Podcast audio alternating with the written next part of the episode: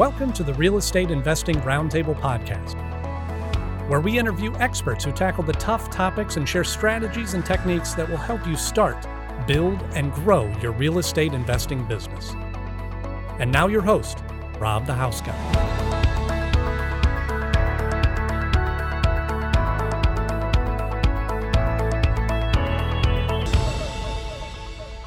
Today is a little bit of a different spin. We are talking about getting started. Our guest on the show today, we have Shamika Jackson, which is a veteran of what, about four years? Four years. And Dave Pollock, which is a brand new investor that's just getting started. Welcome, guys. Thank, Thank you. you. Welcome. All right, so this is really where a lot of you folks at home are probably going to really relate to that are just getting started because it's the scary part about taking that first step, that first plunge off into the cold water. And hopefully, they're going to have some amazing insight that's going to help you get through it. So, tell me a little bit of you getting started. How many years ago?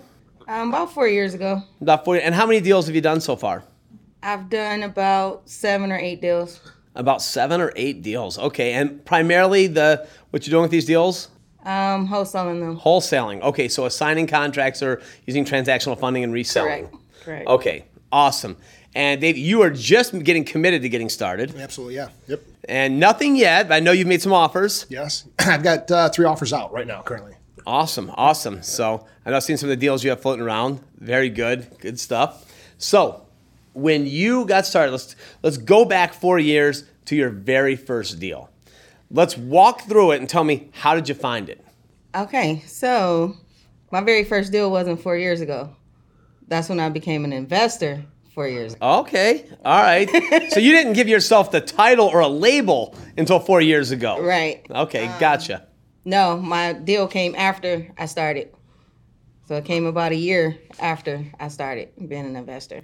Oh, all right. So you gave yourself the title, like I'm an astronaut, but you didn't go to the moon for a year. Exactly. gotcha. Okay. Well, in that case, then that I am a uh, astronaut rock star, and I played uh, large crowds in outer space. Right. Just let everyone know that. Nice. yeah, yeah. okay. Um, so yeah, so I became an investor. I uh, got me some business cards and created a website and took some classes and you know watched some videos and i was an investor.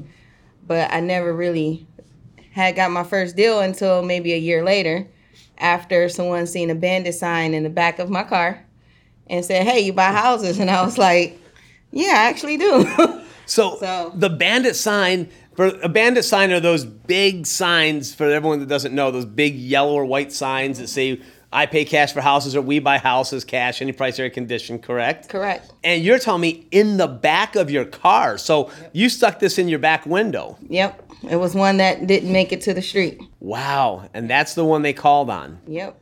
That's perfect. Now, have you hung any bandit signs? Have you done any of that? I have nothing out. No. Nope. Okay. How are you looking for your deals right now? So, looking at you know auction.com, I'm looking for for websites at uh, you know Flip Comp. There's there's different you know I'm, I'm really trying to find people like yourself that can say, "Hey, Dave, why don't you look on this site or look, look, you know, look in the paper, or go to Craigslist, anything like that." So I'm, I'm, I'm scavenging everything.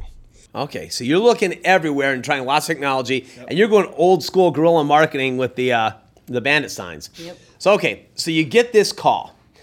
Did you know how to handle it? What did you say? Were you nervous? Of course, because it came out of nowhere. I was just like, um, "Yeah, I guess, I guess I do buy houses." You know. So guy was like, "Hey, I have a house on 111th. Do you want to come and see it?" I said, "Sure."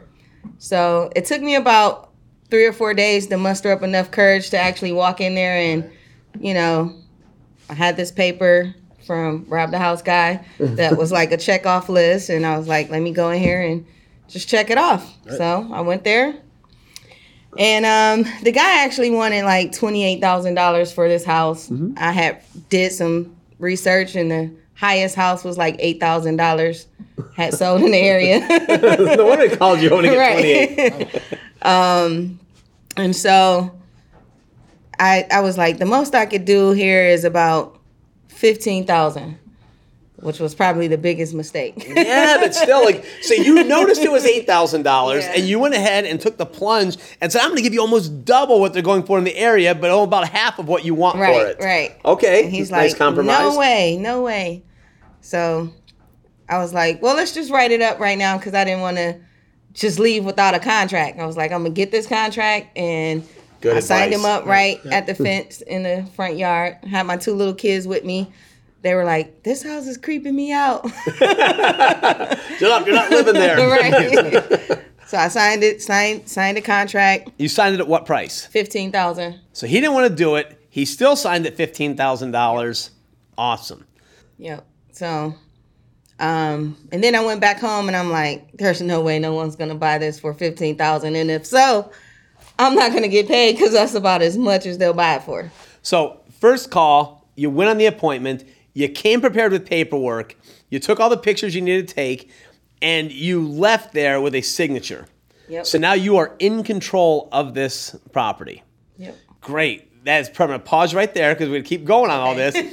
so now, when you go out and you're finding these deals, are you making an offer at least on just about everything you look at? I would say probably 90%. Yeah. Yep. You're throwing some sort of offer out there. Yep. Okay. A lot of times, are there agents in between because you're trying to find them online, or Yeah, absolutely. Yeah. So talking to an agent, obviously they want to get you know as much as they can for their client, and that comes into play where I'm, I'm trying to look at hey how, how do I get into this property or how can I get a contract to the seller, not going through you know the agent. So that's to me that's a, a kind of a learning curve. Yes, I found that you know I, I buy on market stuff once in a while with agents, tons of off market stuff. Um, if you're not a licensed real estate agent, you can go directly to a seller and talk to them. If you have a license, don't do that; you'll lose your license. It's called crossing the sign. So, but the challenge is getting them to present your offer because I'm calling it that magical hundred thousand dollar house that probably doesn't exist, but it's a nice round number. So if you have that magical hundred thousand dollar house and it needs ten thousand in work, and you're offering them sixty five thousand and take the ten thousand off, it's fifty five thousand. A lot of agents are going to have a hard time presenting that For sure. because they've just went and to get this listing convinced their seller that their house is a lot cooler and worth more than it actually is and now the first offer they get is going to be half basically of what they're asking for it how do you overcome that and make sure that the agent's actually presenting your offer and presenting it in a favorable light Wow. That's a great question. So, you know, how do I overcome that? I, I'm, I'm, I'm still learning that angle. Getting to the, you know, getting to the actual seller is is the hard part, right? So you can do some research and try and find out who it is, uh, but you know, getting them to actually write the offer, I would assume that that has to go to has to go to the actual seller, their client. They have to take that to them. Am I correct? I mean, that's that's part of their job. Right? you're supposed to yes Yeah. So um, I think I've I think I've experienced where they haven't, where they just turned around and said, "No, nah, we're not going to accept that," um, that- and that's a challenge. Right. One of the things that I've always found to be helpful, shameless plug for RealFlow that pays for this production, is just by typing the address into there, it pulls up public record to skip you from going to the auditor site. And it will show one, who the owner is, their tax mailing address if they're living there or somewhere else, and then it tells what they paid for the house, when they bought the house, and what their mortgage amount is. So a lot of times within 30 seconds, that gives me an idea of if it's a hundred thousand dollar house before I offer it at 65, if they bought it two years ago and have a ninety thousand dollar mortgage, and it's probably not a short sale, then it's probably going to be a waste of everybody's time. So you kind of that gives you a real quick way of guesstimating where your offer needs to fall and what type of offer you need to give. Gotcha. All right. So now let's take it to the next step. You have this contract and you don't know what to do with it. You have these pictures. What'd you do next? So I actually went online and I started trying to find buyers, right? Because I really didn't. I was just like feeling my way through, you know. Um, and I met a buyer who off, offered twelve thousand dollars for the house. Actually, no, he offered ten thousand dollars for the house. So I was like, well, hey, I'm not gonna get paid if I give it to you for that much. So then he said, well, I could give you twelve thousand dollars for the house, and I was like, all right. So I went back to my to my guy, the seller, and I said, um, I could get this closed in about a week if you want to go down to ten thousand. And he's like, a week? Let me check with my mom. Came back and said, it's a go. I was like, what? Yes, works for me. So well, that was that. And then I had to find a title company. So I didn't have a title company. I didn't know what to do next. And fortunately enough, the investor was like, can we use my title company? I was like, sure, absolutely.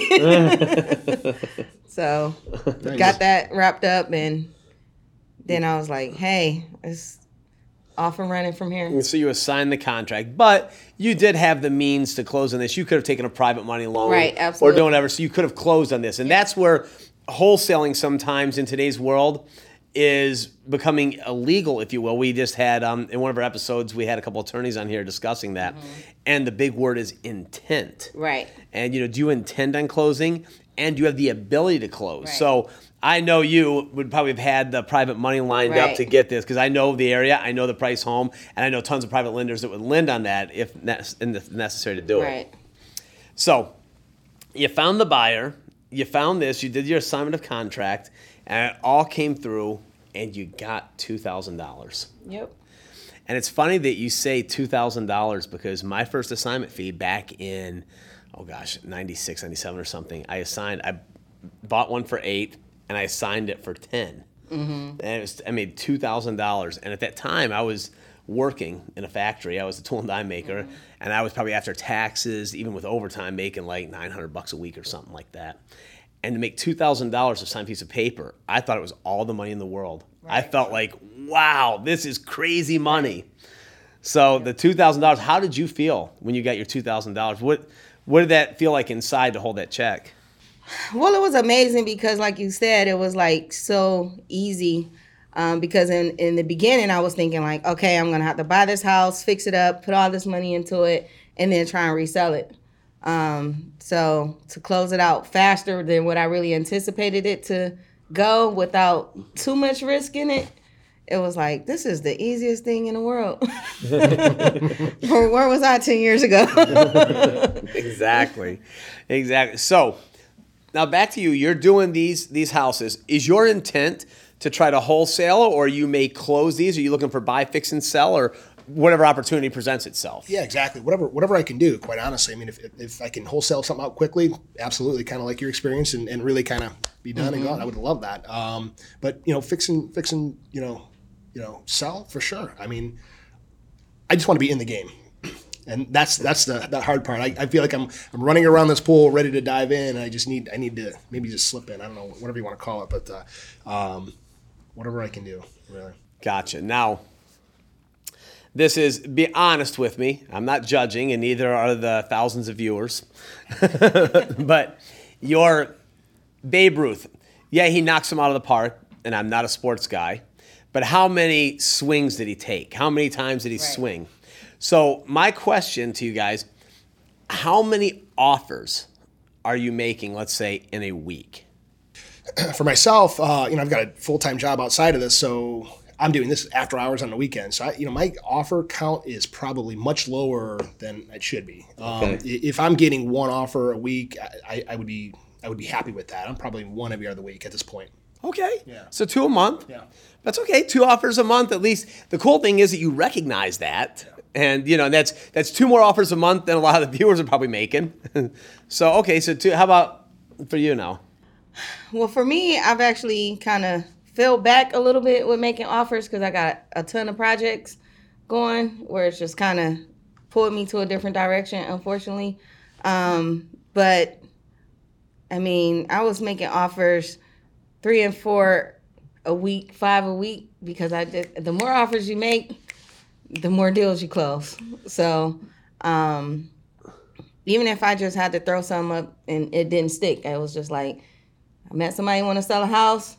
This is my offer.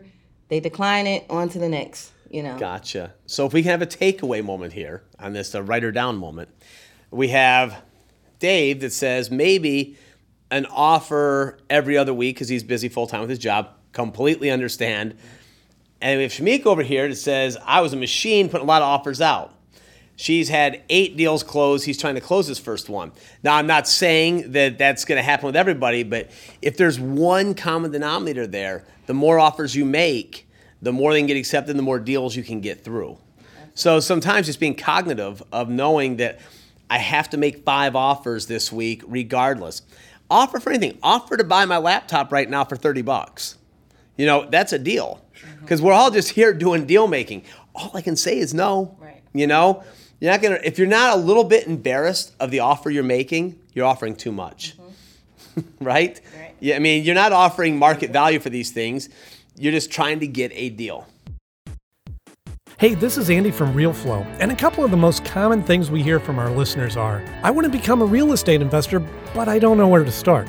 Or I have a real estate investing business, but I'm having trouble scaling it. We took these to heart and decided to create the Real Estate Investing Life Cycle, a downloadable PDF which lays out the six foundational steps required to run a successful real estate investing business. You can download your copy today at reilifecycle.com slash start. Happy investing. What would you say is your biggest obstacle that you're saying, man, I could really crush it at real estate if dot dot dot? Well, right out of the gate, more time for me. You know, having a, you know trying to work two jobs that's that makes it rough, but you know, leads having have something flowing my direction where I could get you know something collecting in, in, a, in an inbox or hey here, here's a lead you know hey, you know call this person call that person that would absolutely you know from from my angle you know I'm, I'm driving down the street looking for the little white and yellow red sign that says you know for sale by owner you know stopping taking a picture of the house and then doing my research but uh, yeah in, inbound leads would be huge for my end wow inbound let me now we had an episode where we talked about direct mail and we had a couple direct mail powerhouses on here yeah. and the one just told us that he sent out 6,000 postcards at 50 cents a piece, so basically spent $3,000 and received 90 calls. 44 of them were worth having a conversation about. Four of them actually looked like they were turning into a deal. And the one actually was going to be a deal, but he had some title problems, which I think is probably still a closable deal with a little more tweaking. so, my point in that is shameless plug on RealFlow again. We were talking about that. But their their new direct mail campaign is 35 cents a postcard. So if you're sending out 10,000 postcards and spending 3500 bucks, if you have that, and I'm not saying that everyone has that or they don't have that, how many calls could that generate and how could that really change your deal flow? Absolutely. Yeah, that'd be that would be incredible. Right. Yeah. Yeah. So maybe that's something to think about just for everybody listening is just instead of going out chasing that deal, is actually having the deals flow into you through some marketing, some inbound marketing. Great. So now I'm going to beat up on you a little bit since I just beat up on him for not making enough offers here. There's nothing like being on a show and just being having a hatchet job, right? Yeah. So you've just told me you've done eight deals, you've made money, you're doing well, and now something has distracted you and pulled you away from this. What distracted you from a profitable business that's working and making money? Um, well, quite honestly, my investors, I created a partnership with one of them, and we created a company to manage the rehabs of the investors that buy that's buying properties here in Cleveland. So I don't know how I fell into this uh, role, but I became like this project manager. So now I got all these projects that I'm managing, and it just took me off a course. But I'm actually trying to get back there um, to focus more on finding deals. That is the serial entrepreneur's answer because it's so easy to fall into the shiny object syndrome. Mm-hmm. Especially, you know, when you're a new entrepreneur and you're like, you made money at this, and I can make money at this, and I could do this. Right. And the most powerful word that you can add to your vocabulary is no. Mm-hmm. No is a great word to add because everything you say yes to, you're saying no to something else. Right. Like you're saying yes to that pesky family, wife, and kids, and you're saying no to making money in real estate. I'm just yeah, kidding. Right, right, right. But no, you're saying yes to your job, which is a, a, you know stable job, income, it's your future, it's how you're supporting your family. But you have to say no to doing the in or outbound calls. And the same thing with you. You're saying yes to being in construction management now and no to going out and finding deals and making offers, which is what you originally started into. Right. So I guess we're gonna have a takeaway point on that again, is probably to set the goals of what would work best is for you is getting some inbound stuff flowing in where it's uh, maybe going to a designated number so you can watch and see where they're going. So if you miss the call, you know you're calling them back in a telemarketer or something. And for you, possibly, you can. transition possibly out of that role if you considered taking the investors you're overseeing their rehabs and only overseeing rehabs on properties that you sell them, not properties they buy on their own. Right. Like, you know, if I buy uh, a car from a dealership and, you know, there's a warranty, they're going to service it for me. But if I buy a car down the street and take it there and say, hey, you mind doing a free oil change for me? Probably not going to happen. Exactly. and construction management is one of the hardest things Yeah. to, to be a part of. Absolutely. So we found the the scary part, the things that get us off course, the things that are holding us back. What is it that gets you up in the morning and keeps you up at night? The level of excitement with the word real estate that keeps you even in the game, that makes you want to do this and not go off and sell widgets or keep your job or be a construction manager. All right, let's start with what what gets me up.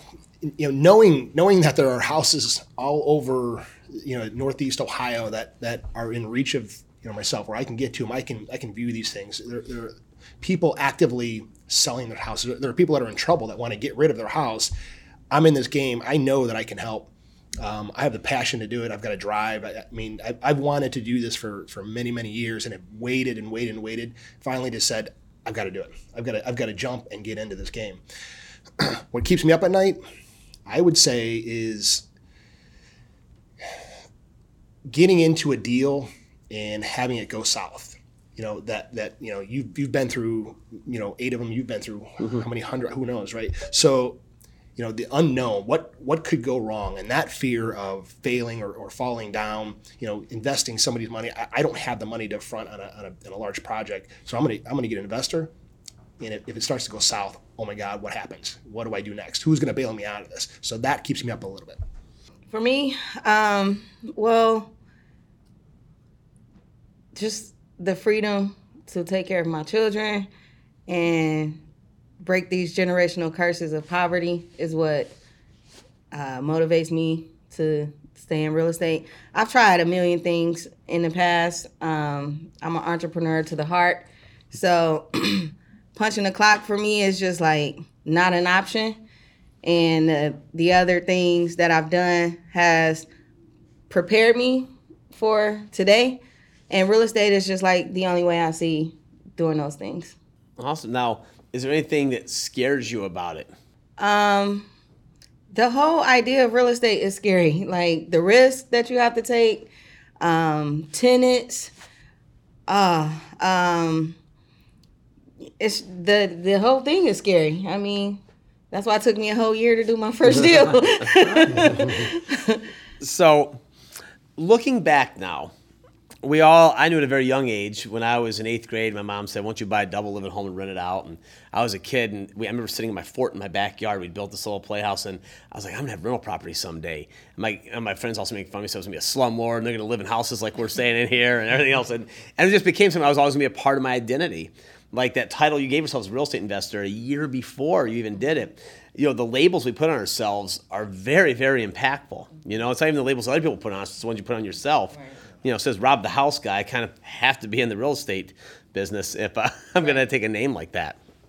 So with that i knew from a very young age i wanted to be in real estate and i just got into it. So what was your aha moment? Like yeah real estate is it. This is where i first heard about real estate without mentioning the names of anybody if you heard. Okay. So this was actually probably back in about 2003. And I went to one of those um, foreclosure seminars Yeah. back at like a hotel or something. Um, and from that moment, I knew like, this is what I have to do. But the fear of not having any money, no credit, um, children, being a single mother, like however would I've been a real estate or a real estate investor, you know? So um it was like get your real estate license. And I was like, um, okay, but you know, you're still gonna be kind of like punching a clock and waiting for a commission check, you know, that kind of thing. So um it was just like I gotta do this, you know. So I left my job uh, about four and a half years ago, and I was just like, "This is I have no out, no other options. This is it. I gotta do it." So years ago, you went to foreclosure seminar. Big lag time. To four and a half years ago, you leave your job. Lag time is six months. You gave yourself the title of real estate investor. Lag time for a year, you did your first deal, did a bunch of them, and now you're trying to find your way back. Yep, pretty much. So that that is real progression of exactly how it goes. You, Dave. Yeah, I will tell you, I probably woke up on Saturday mornings waiting for the kids to get up and, and you know sat on and, and watched the, the, the numerous fix and flip it shows on TV. Yeah. And I'm intrigued by the construction of it and how they're turning deals. And there's a few of them out there that really walk through the process. And, and it just sat and ate away at me like, that is not that difficult to do. It really seems easy, right? How, you know, okay, somebody's selling something, you buy it, you make it a little bit better, and you sell it for a profit. Okay, simple. Why, can't I do it? So going through again years of just watching those and just kind of beating it in my brain, like you have to do this. You, you really want to do this. It just I pushed myself to to you know again get on the internet, listening to you know uh, YouTube videos of people that have, have been successful, watching uh, um, or listening to podcasts of, of you know the different you know uh, companies out there that uh, succeed. You, you just you just drown yourself in the knowledge of it. And to me, that's what just finally said, I just snapped and said, I'm doing this. Wow. Awesome. Yeah, I know those um, fix and flip shows have gotten a lot of people involved in this. We've had some of the stars on those shows on the show here and um, talked about it, and uh, it, it's, it's it's very um, Hollywood driven. I mean, you know, as a project manager, Right. really being into it, you're like, wait a minute, this is nothing like I saw last week. It's like, where are my guys? They didn't even show up today. exactly, right? Yeah. And so, all right, the word I ask everybody on this show is freedom. What freedoms are you hoping to gain from this completely? I, we, I know we talked about generational poverty break and spending more time with your kids. What is the what does the ultimate freedom mean to you? So freedom means to me um, being able to just provide for my babies. I mean, that's my number one thing in this world. Um, I have four of them.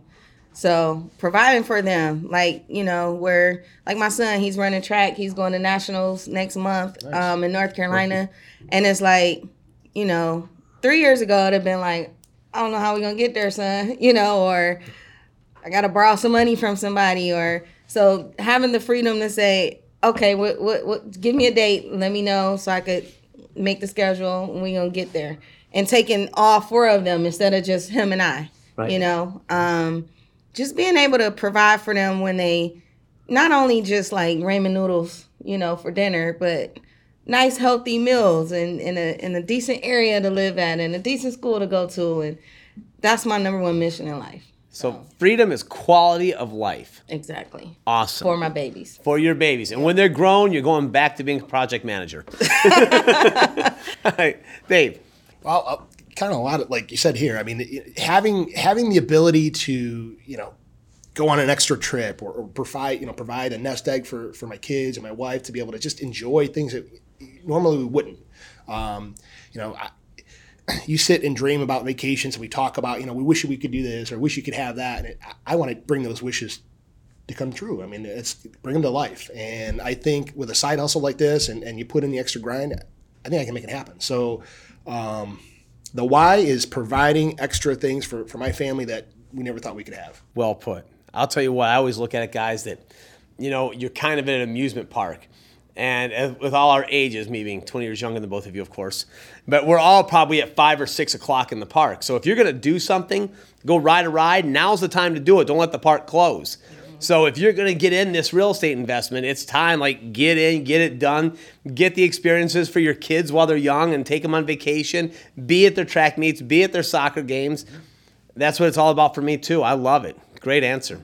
So you guys have all been watching the Real Estate Investing Roundtable. I'm your host, Rob the House Guy, and remember, nothing works unless you do. This episode is brought to you by RealFlow, the smart way to invest in real estate. All the tools you need to automate lead generation and marketing. If you enjoyed this podcast, please be sure to leave us a review and subscribe.